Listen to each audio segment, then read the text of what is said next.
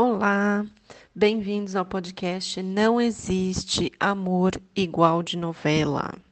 Meu nome é Marília Mendes, eu sou psicóloga e no podcast de hoje nós vamos falar sobre essa verdade que precisa ser dita. Gente, é, aquilo que você vê no filme, na novela, nos romances, é, foi criado especificamente para prender a sua atenção despertar curiosidade, fazer você querer ficar e fazer você querer consumir, claro, mais conteúdos, conteúdos como esses, né? Então, afinal, é, o que faz você se fixar numa história de um filme, né? É o enredo, os desafios, aquela dificuldade, aquele sentimento que a gente fica torcendo pelo casal, será que eles vão ficar juntos ou não? Então, esse tipo de conteúdo, pessoal, ele desperta variados sentimentos em muitos de nós, né? Então, é, um deles que eu identifico aqui é uma vontade imensa de viver, por exemplo, um amor lindo, como que a gente vê naquela história, né?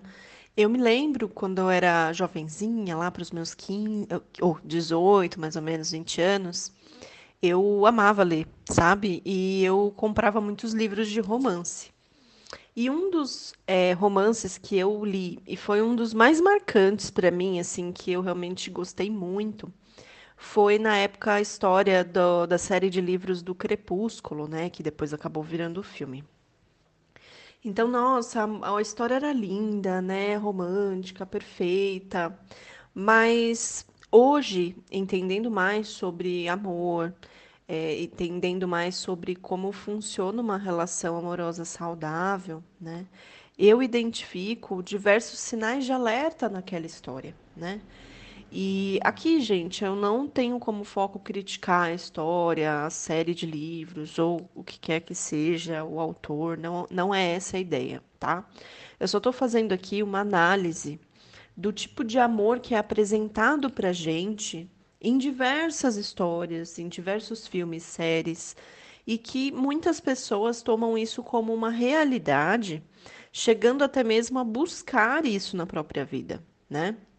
Então, é importante a gente saber diferenciar uma ficção, é, uma história que foi criada para despertar sentimentos na gente, para fazer a gente ficar curioso, fazer a gente querer continuar lendo os livros, do que é realmente uma, uma vida, né, na realidade, numa relação amorosa, tá?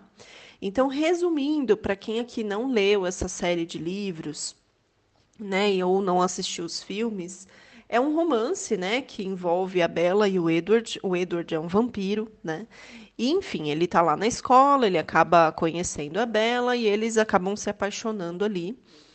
E no segundo livro, é, assim, no primeiro livro a gente vê um amor muito intenso, né? Eles realmente se apaixonando de uma maneira assim muito avassaladora.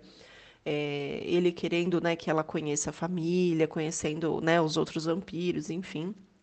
Mas no segundo livro é, é possível ver um amor muito grande, né?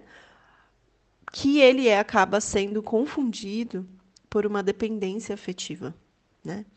Então, no segundo livro, na, no filme também, né, o Edward vai embora e na intenção de proteger a Bella por conta dos riscos, né, do convívio com os vampiros, enfim. E pessoal, a Bella fica num estado absurdo de abstinência, que é muito característico do amor patológico, né? A pessoa que sofre de amor patológico, ela realmente sente como se ela tivesse é, em abstinência de uma droga, né? Que o, é um vício que a gente tem pelo outro, né? Então a Bela para de comer, ela não consegue dormir, ela tem pesadelo, ela se isola, ela acaba tendo comportamentos de risco contra a própria vida e até mesmo pensa em suicídio, né? E isso é muito chamativo, né? Porque assim, nós acreditamos que quanto mais a nossa dor, sobre aquela pessoa, quanto mais a gente sofre por conta daquele amor, maior significa que é o nosso sentimento por ela. E não é isso, né?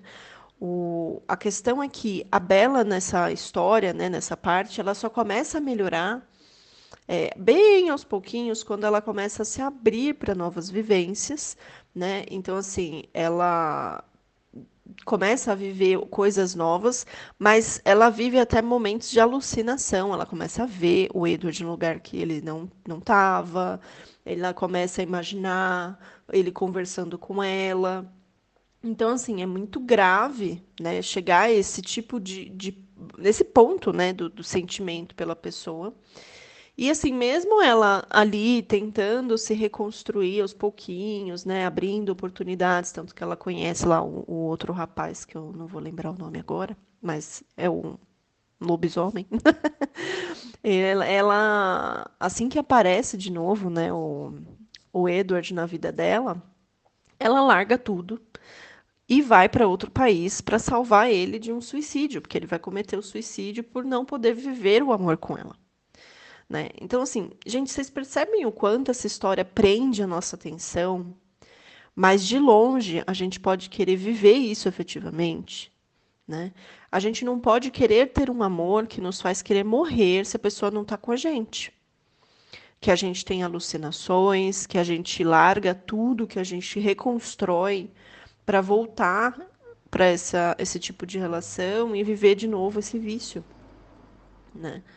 O amor, pessoal, ele tem que ser algo leve. Ele não é fácil. Ele não é um conto de fadas. Ele não é aquela coisa perfeita, o mar de rosas. Mas, acima de tudo, ele é construído aos poucos. Ele faz a gente se sentir bem. Ele agrega na nossa vida. Né? E faz a gente se sentir saudável. Né? O amor saudável, ele não faz a nossa vida paralisar né? Ele faz a nossa vida evoluir, a gente cresce junto com o outro, né? Pode existir um rompimento? Claro que sim. Não existe relação perfeita 100%, pessoal. O que existe é que até mesmo as relações saudáveis, elas sabem, é, a gente quando a gente vive a relação saudável, a gente olha para aquela relação e sabe que pode existir um momento que aquilo pode acabar e você escolhe acabar para que ela não se torne uma relação adoecedora. Quando ela começa a ir para o caminho do adoecimento no amor. Né? Então, assim, a gente vai sofrer, por exemplo, se você vive uma relação muito boa, muito legal, em algum momento começa a desandar, e aí você e seu parceiro decidem terminar. A gente vai sofrer? Claro que sofre, né? A gente gostava da pessoa, a gente cria ideias, sonhos, planos, mas se a gente está bem estruturado, se a gente sabe se cuidar, a gente vai encontrar recursos saudáveis para lidar com essa dor dessa perda. Né? E a gente não vai sair por aí fazendo loucuras, se colocando em risco. Né? Então, assim, se, se por um acaso é, alguém que está ouvindo esse podcast se identifica, por exemplo, com essa forma de amar da Bela, né? Assim como eu me identifiquei, né, na época, eu achava que aquilo era a coisa mais é, intensa. Nossa, que amor lindo, né? Na minha adolescência ali, na minha juventude, eu imaginava que aquilo era o amor que eu deveria procurar.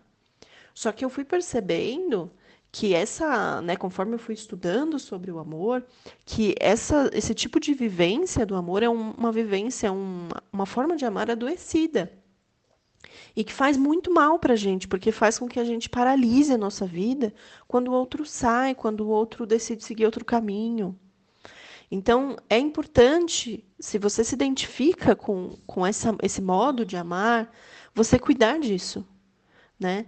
Reconstruir a sua maneira de amar de uma forma mais equilibrada, de uma forma mais saudável, para que você não se torne, por exemplo, essa pessoa que deseja morrer quando o outro vai embora. E sim que tenha né, fortalecimento suficiente para segurar as pontas, para procurar ajuda se precisar, mas que não realmente pense que a vida acabou após o relacionamento, tá? Então é isso, gente, meu podcast de hoje. Eu espero que vocês tenham gostado. Se você tem aí sugestão de novos temas, mande para mim, tá bom? Para os próximos episódios e me contem o que vocês acharam do podcast de hoje, tá bom? Um grande beijo, pessoal. A gente se vê semana que vem.